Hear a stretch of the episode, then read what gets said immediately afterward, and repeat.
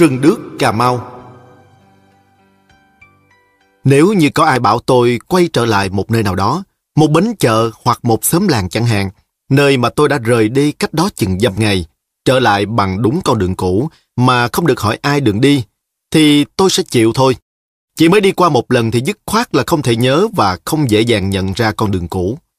Trong chỗ nào cũng như chỗ nào, càng đổ gần về hướng mũi Cà Mau thì sông ngòi kênh rạch càng bủa văng chi chít như mạng nhện. Trên thì trời xanh, dưới thì nước xanh, chung quanh mình cũng chỉ toàn một sắc xanh cây lá. Tiếng rì rào bất tận của những khu rừng xanh bốn mùa cùng tiếng sóng rì rào từ Biển Đông và Vịnh Thái Lan ngày đêm không ngớt vọng về trong hơi gió muối. Thứ âm thanh đơn điệu triền miên ấy, ru ngủ, thính giác, càng làm mòn mỏi và đuối dần đi tác dụng phân biệt của thị giác con người trước cái quan cảnh chỉ lặng lẽ một màu xanh đơn điệu. Từ khi qua Chà La, cái Keo, rồi bỏ con sông Bảy Háp xuôi thuyền trôi theo dòng, thì tôi bắt đầu có cái cảm giác trên đây.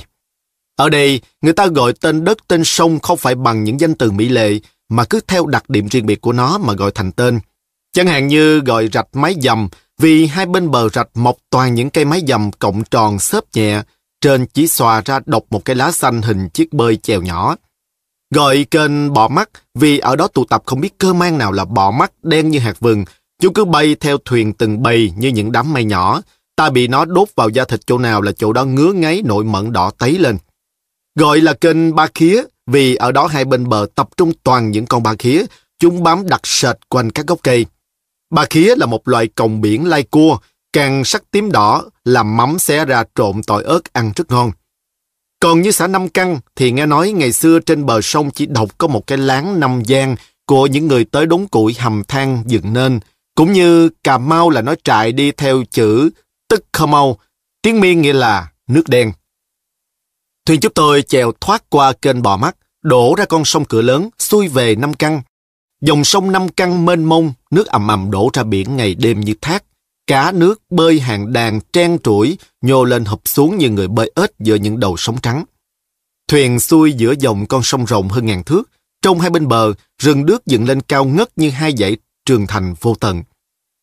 Cây đước mọc dài theo bãi, theo từng lứa trái rụng, ngọn bằng tăm tắp. Lớp này chống lên lớp kia ôm lấy dòng sông, đắp từng bậc màu xanh lá mà, màu xanh rêu, màu xanh chai lọ, loà nhòa, ẩn hiện trong sương mù và khói sóng ban mai. Chờ năm căn nằm sát bên bờ sông, ồn ào, đông vui tấp nập. Vẫn là cái quan cảnh quen thuộc của một xóm chợ vùng rừng cận biển thuộc tỉnh Bạc Liêu, với những túp lều lá thô sơ kiểu cổ xưa nằm bên cạnh những ngôi nhà gạch văn minh hai tầng, những đống gỗ cao như núi chất dựa bờ, những cột đáy, thuyền chai, thuyền lưới, thuyền buông, dập dềnh trên sóng. Nhưng nam Căn còn có cái bề thế của một trấn anh chị rừng xanh, đứng kiêu hãnh phô phan sự trù phú của nó trên vùng đất cuối cùng của Tổ quốc. Những bến vận hà nhộn nhịp, dọc dài theo sông, những lò than hầm gỗ đước sản xuất loại than củi nổi tiếng nhất của miền Nam, những ngôi nhà bè ban đêm ánh đèn măng sông chiếu rực trên mặt nước như những khu phố nổi.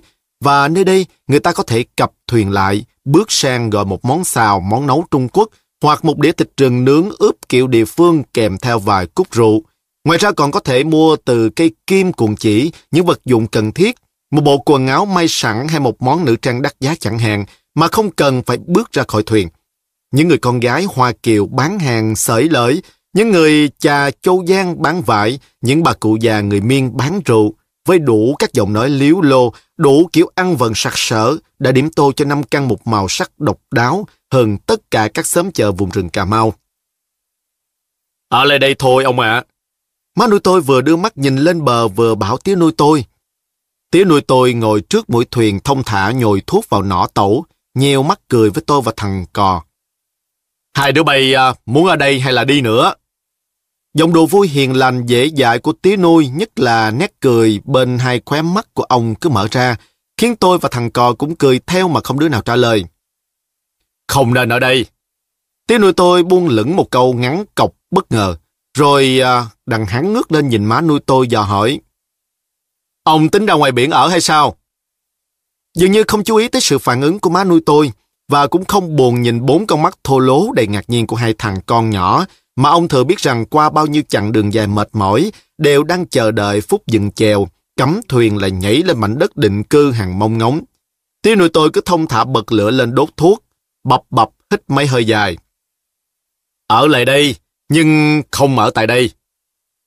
Ở chợ vui hơn chứ tía. Thằng cò hong hóng ngó lên bờ buộc miệng kêu lên. Người ta đông như thế này mà, mình còn đi đâu nữa hả tía? Tía nuôi tôi như cười mà như không cười, sẽ sàng nói. Mình có phải là dân buôn bán đâu mà cần ở chợ. Ông có cần mua sắm gì không? Má nuôi tôi hỏi. Chưa vội, để lo tìm chỗ cất nhà trước đã. Bà có muốn cho hai đứa nhỏ lên chợ chơi thì ghé lại một chốc cũng được. Thôi, để lúc khác vậy. Bao giờ đang lúc cãi nhau vì sự bất đồng ý kiến trên một vấn đề nào đó với tía nuôi tôi, mà má nuôi tôi bỗng dưng quay ra nói một chuyện gì khác thì tôi hiểu ngay rằng bà đã chịu cái lý lẽ của tía nuôi tôi là đúng. Thuyền chúng tôi không đổ lại chợ, chúng tôi còn đi non một buổi nữa mới cập bến.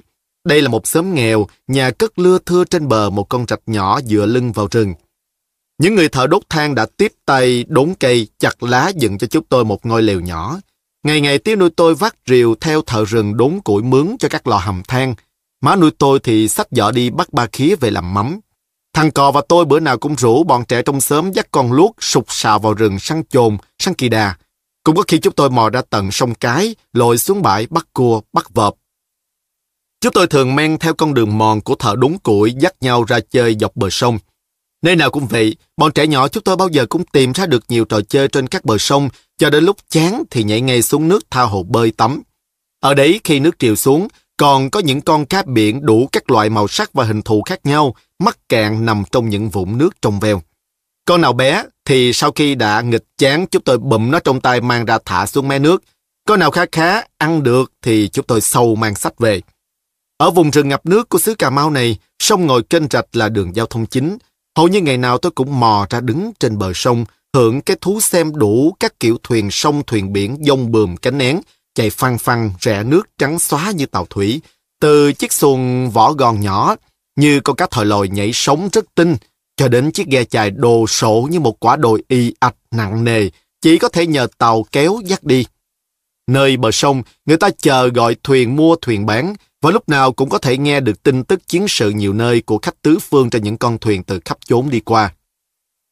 Và ở bờ sông, không những đôi lúc tình cờ có thể vớt được con rùa con rắn một cách dễ dàng, tôi còn tìm gặp được nhiều cây cỏ lạ không thấy có ở mọi vùng chung quanh. Có nhiều thứ cây, mọi cái lá đẹp như một cái hoa. Do dòng nước mang hạt giống từ những vùng đất xa xôi nào đưa về tận đây nhờ bọt sóng đánh giạt lên bờ. Một buổi sáng sớm, tôi và thằng cò xách chai ra bờ sông chờ thuyền trà vải đón mua dầu lửa. Bỗng nghe đằng xa có tiếng bọn trẻ con gọi nhau ý ới. Trồng ánh nắng vàng nhẹ chưa xua tan hết lớp mù kéo lê trên đầu ngọn cỏ ướt đậm sương. Bỗng như người đàn ông xách xà ben, cầm chĩa, xách phản chạy học tốc về hướng đồng mã. Bao giờ có một điều bất thường, một biến cố gì vừa xảy ra thì tức khắc bọn trẻ con kéo đến đó ngay. Tôi lôi thằng cò ba chân bốn cẳng chạy theo bọn nhỏ. Đám người cởi trần, lâm lâm dao mát trong tay, đang quay thành một vòng tròn chung quanh một ngôi mã trên gò đất cao hiện ra trước mắt chúng tôi. Bọn con nít lui ra, nó chưa chết đâu, coi chừng cái đuôi. Cái đuôi nó còn cựa quậy đấy. Tiếng một người nào đó hét oan oan. Vòng người giãn ra rồi lại thích lại như cũ. Bọn nhỏ vừa chạy dạt ra xa, đã thoăn thoát quay lại. Tôi chắc mẻm rằng người ta vừa hạ một con beo, con cọp gì ở đây. Nhưng chưa kịp hỏi ai thì đã nghe tiếng một người nào đó trong đám đông kêu lên. Đúng là con kỳ đà rồi. Con kỳ đà thì một mình mình cũng đập chết được. Làm gì mà xôn xao dữ vậy? Tôi vừa thầm nghĩ như thế, vừa chen lách đám người đang thở hổn hển, nét mặt đầy kinh dị đứng ngán trước mặt tôi, kiếm một chỗ trống ghé nhìn. Vừa nhìn vào, tự nhiên người tôi bỗng bật lùi ra sau. Trời ơi, một con kỳ đà kinh khủng, tôi chưa từng thấy và chưa từng nghe tía má nuôi tôi nói đến bao giờ. Có vật bò sát to lớn vừa bị đâm chết, những vết thương toan hoác trên lưng, bên bụng, giữa đầu tóc máu, máu còn chảy rồng rồng. Ngôi mã ai mới chôn, nắm đất đắp chưa khô đã không may bị nó môi vào lưng gò ngang chân mộ, và từ cái hang rộng đào bằng hai chân trước ấy, con vật đã chui vào, cày bật nắp áo quan lên, thò đầu vào ăn thịt cái thây ma. Vết đất bị móng chân con vật cào sâu lúc dậy chết bới tung lên, cùng những lùm cây bụi cỏ gãy rạp, nhầu nát, nhúm đầy máu chung quanh. Chứng tỏ rằng một cuộc chiến đấu ác liệt diễn ra nơi đây giữa con vật kinh khủng với đám người chiến thắng, cởi trần, mồ hôi một kê nhễ nhại, còn đang cầm xà ben cầm chĩa đứng vây quanh. Một ông cụ già nghiêng đầu ngắm nghía con vật đã bị đâm chết, thở phào ra. Từ cha sinh mẹ đẻ đến giờ, tôi chưa gặp con nào lạ lùng khủng khiếp như con này. Không phải cá sấu mà cũng không phải là kỳ đà. Kỳ đà thì mõm nhọn chứ. Cái mõm con này lại bằng, không ra hình đầu kỳ nhông mà cũng không ra hình đầu răng mối. Chắc nó là một con lai gì đó. Nôm như một con rồng, nhất là khi nó cất đầu lên, cái lưỡi dài đỏ hỏn le ra thụt vào nhanh như chớp, chẳng khác gì một con rồng đang phun lửa. Mai mà tôi né kịp, không thì tôi đã chầu Diêm Vương rồi. Ờ, khi nó táp hụt thằng này, hai hàm răng chôm chởm của nó bập vào nhau nghe một tiếng cản rợn người. Một người đàn ông bạo dạng thò tay vào nắng nắng những mụn gai trên lớp da lưng rất dày đóng đầy bùn khô mốc của con vật lâu lâu còn giật giật co co mấy cái. Cũng lắc đầu bảo. Hồi nhỏ tôi có nghe ông nội tôi nói, nhưng tôi không tin. Nghĩ có lẽ là các ông già xưa hay vẽ ra bằng tưởng tượng. Không biết có chắc là giống này chăng? Cô vật kinh khủng nằm đấy, không động cửa gì nữa. Mình nó dài và to cỡ một chiếc xuồng ba lá. Chỗ vòng bụng thòi ruột còn đỏ vì máu chảy ri rỉ kia, phải đến hai vòng tay người to lớn ôm mới giáp. Chạy đi mời thầy giáo đi, chắc ổng biết đấy. Trong đám đông, sáng kiến của một người nào đó vừa gợi lên, lập tức được hưởng ứng ngay. Phải rồi, phải rồi, chạy đi tìm thầy giáo Bảy mau lên. Ở vùng rừng xa xôi này, thầy giáo Bảy là người trí thức duy nhất của xã, am tường mọi việc. Lại nghe nói thầy là người có cảm tình với Cộng sản, bị bọn thực dân luôn luôn làm khó dễ, và chúng đầy thầy về tận cái xứ khỉ ho cò gái này cho mũi đốt. Nên thầy càng được phụ huynh học sinh nể trọng. Dỗ chạp cưới gã gì người ta cũng mời thầy giáo bậy thậm chí những việc kiện tụng, tranh chấp nhau mà làng xã không phân xử nổi, một ý kiến của thầy đưa ra có thể giảng hòa được đôi bên. Cho nên trong trường hợp đứng trước con vật quái lạ không ai rõ tông tích nó là con gì, người ta chỉ còn đợi chờ sự hiểu biết có tính cách quyết định của thầy giáo bảy thôi. Ai lại để cái mùi người chết xông ra mà đứng quanh hít thở mãi như vậy được? Thời bây giờ chứ có phải ngày xưa đâu mà để vậy chờ tài tổng tới làm biên bản. Nào bà con, ta mỗi người một tay nào, nhanh lên. Chào, kinh khủng quá. Trong lúc thầy giáo bảy chưa đến, người ta gấp rút đóng lại nắp áo quan, lắp cái hang ăn thông vào huyệt mã và không ngớt xôn xao bàn tán về sự xuất hiện bất thường của con vật quái lạ này. Thầy bảy tới rồi! Tiếng bọn trẻ reo lên trước tiên. Mọi người tránh dạt ra nhường lối vào cho một người đàn ông trạc ngoài 40 tuổi, mặc áo sơ mi cọc tay, quần bà ba đen sắn cao ngang ống chân, vừa từ dưới một chiếc tam bản cặp bờ, gấp bước đi lên. Thầy coi dùm nó là con gì thầy Bảy? Ông cụ già ban nãy đã ước đoán nó là con lai, bước tới gật đầu chào thầy giáo, vừa hỏi vừa nhìn vào mặt thầy, rồi lại đưa mắt nhìn con vật. Mọi người chung quanh ồn lên một thoáng rồi bắt đầu im phăng phát. Thầy giáo bảy lần túi lấy một kính ra lao vào vạt áo, đoàn thông thả đeo lên mắt, đầu khẽ nghiêng qua nghiêng lại ngắm nghía con vật. Những nếp nhăn trên trán thầy cứ giãn ra, co vào, càng làm tăng thêm vẻ quan trọng trên gương mặt xương xương mà ai nấy đều kính nể, và càng làm cho mọi người thêm háo hức đợi chờ lời phán của con người thông tường mọi lẽ nhất xứ làng quê này. Nó là một con kỳ đà thôi, đúng như vậy, một con kỳ đà. Thầy giáo bảy chép miệng nói, đầu gật gù như khẳng định thêm cho câu mình vừa thốt ra. Tiếng xôn xao lại bắt đầu dậy lên.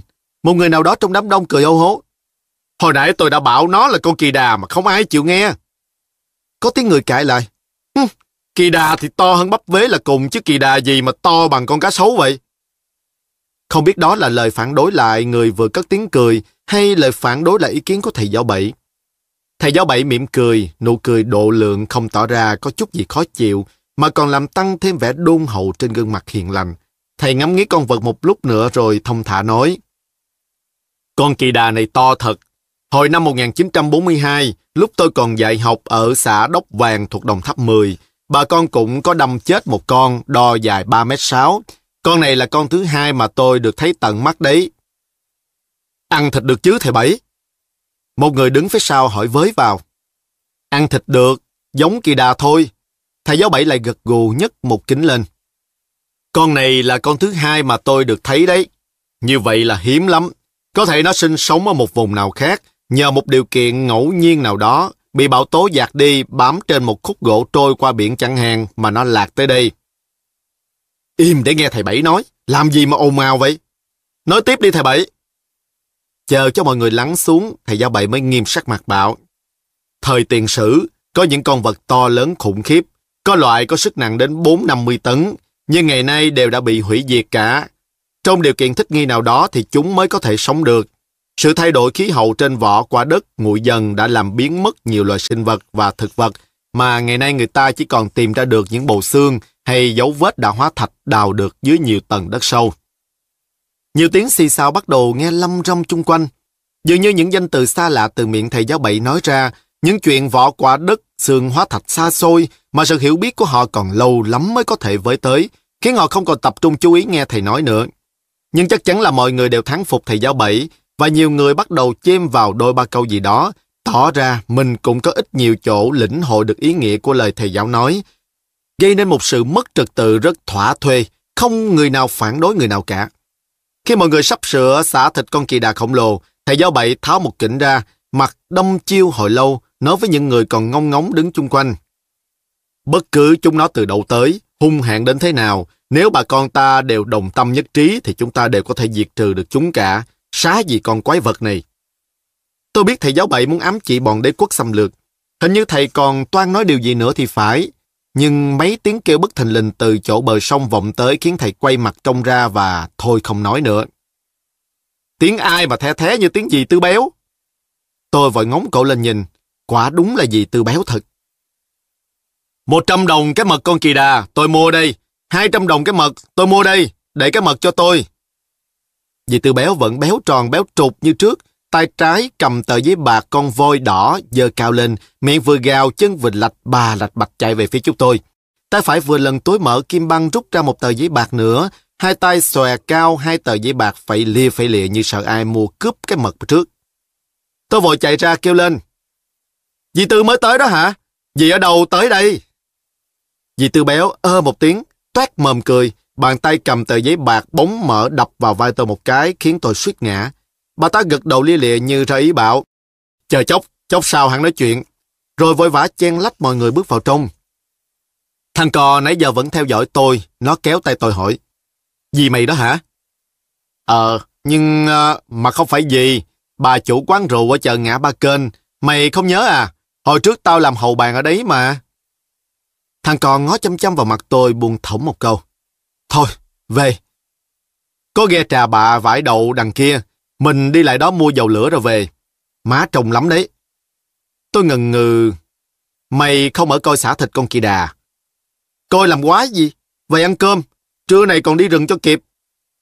Dì Tư Béo quay ra tìm tôi, mặt tiêu nghỉu. An, cháu có quen ai trong này không? Làm chi vậy gì? Hỏi mua giùm tao cái mật đi. Tao nói mãi mà họ không chịu bán. Như vậy là họ không bán đâu. Bà chủ quán rượu thở ra một hơi dài nặng nề, chật lưỡi tiếc mãi. Thảo nào ngày trước có lần lão ba ngủ bảo tôi. Bà phệ của mày lưng mật đấy, lúc nào cũng tìm mật tổng vào bụng, bà là bà chúa nhát sợ tàu bay mà. Tôi hỏi thăm gì có khỏe không, lâu nay gì ở đâu. Nhưng bà ta chỉ ừ ào đáp qua loa. Thất vọng vì không mua được cái mật con kỳ đà hiếm có này đã làm rơi rụng hết mọi tươi vui của bà khi gặp tôi bằng nãy. Bây giờ mày ở đây à? Có khá không? Giọng xe lợi của bà ta bỗng trở lại nhanh chóng và trên gương mặt phì phị buồn thiểu hé mở một nét cười. Thôi, đi với dì đi, An ạ. À, ở với dì cháu sẽ chẳng đến nỗi nào đâu. Cháu có ba má ở đây rồi. Tôi cười cười đáp. Ủa, mày gặp ba má mày rồi sao? Gặp rồi. Thằng cò cũng cười theo tôi. Tôi chợt hiểu ngay vì sao lúc nãy nó cứ dục tôi đi về gấp. Dì Tư Béo phàn nàn cuộc sống khó khăn, giặt dạ đánh lung tung làm cho bà ta không ở yên nơi yên chỗ làm ăn buôn bán. Bà ta còn nấn ná đứng lại một lúc nữa, đến khi đã biết chắc rằng không thể mua được cái mật con kỳ đà, bà ta mới chịu xuống thuyền chèo đi. Lần gặp gỡ đầu tiên và buổi chia tay cuối cùng của tôi với dì Tư Béo đều bắt đầu và kết thúc bằng câu ngã giá của bà ta. Nhưng dẫu sao cũng có lúc tôi đã chịu hàm ân bà ta trong những ngày đầu lưu lạc, nên lòng không khỏi có đôi chút ngậm ngùi. Chúng tôi mua dầu lửa xong, lo muộn, bèn lội tắt qua rừng mà không về theo lối cũ. Hai đứa sắn quần lên đến bèn, vừa đi vừa khảo chuyện về con kỳ đà khủng khiếp. Bỗng dưng thằng cọ tặc lưỡi kêu lên. Phải chi hồi sáng mình dắt con luốc theo An nhỉ? Ờ, mày liệu con luốc có chống cự nổi với con kỳ đà ấy không? Biết đâu được. Sao lại biết đâu được? Cọp nó còn không sợ mà. Ờ, Tao chắc chỉ còn lại mỗi con này và nó đã bị đâm chết, chứ à, ở đây không còn con nào nữa đâu. Con gì cũng sống có đôi, biết đâu à, không còn là một con đang chờ mình trong này. Đừng có nói bậy. Thằng cò bỗng quát tôi rồi nó vênh vênh bộ mặt làm ra vẻ cứng cỏi, vung vẩy chai dầu lửa trong tay, lội bươn tới trước đi một mình.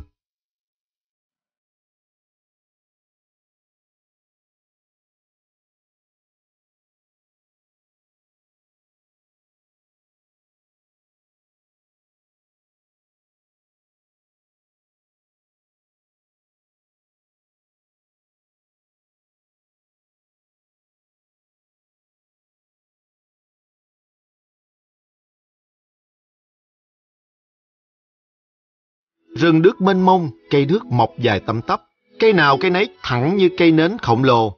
Rễ cao từ ba bốn thước tua tủa dương ra chung quanh như những cánh tay từ trong thân cây thò ra bám đất. Mặt đất lầy nhẵn thính, không một cọng cỏ mọc. Chỉ có vài chiếc lá rụng mà nước triều chưa lên kịp để cuốn đi, và bóng nắng chiếu xuyên qua những tầng lá dày xanh biếc, soi lỗ chỗ trên lượt bùn mượt mà vàng sông li ti vết chân của những con giả tràng bé tèo. Những buổi chiều lên, nước chỉ ngập quá gối thôi. Chúng tôi năm bảy đứa rủ nhau đi bắt vợp, bắt cua. Trên đường về thường đuổi nhau chui qua những cánh tay đước, móc bùn ném nhau, té nước và reo đùa ầm ĩ. Những lúc đang vui vẻ chung quanh có đông bạn bè ấy, thì tôi có cảm giác như rừng đước đang xôn xao từ dưới biển mọc lên. Nhưng hôm nào đi một mình, chung quanh vắng lặng, nhìn làn nước đục ngầu xô nhau tràn qua cội đước xù xì, thì tôi lại thấy như khu rừng cứ lặng lẽ chìm dần xuống biển và một nỗi lo sợ không đâu bất thần ập tới, khiến đôi lúc tôi phải hét to lên để tự trấn tĩnh và ba chân bốn cẳng học tóc chạy về hướng một ngôi lều nào đó mà tôi biết là gần nhất.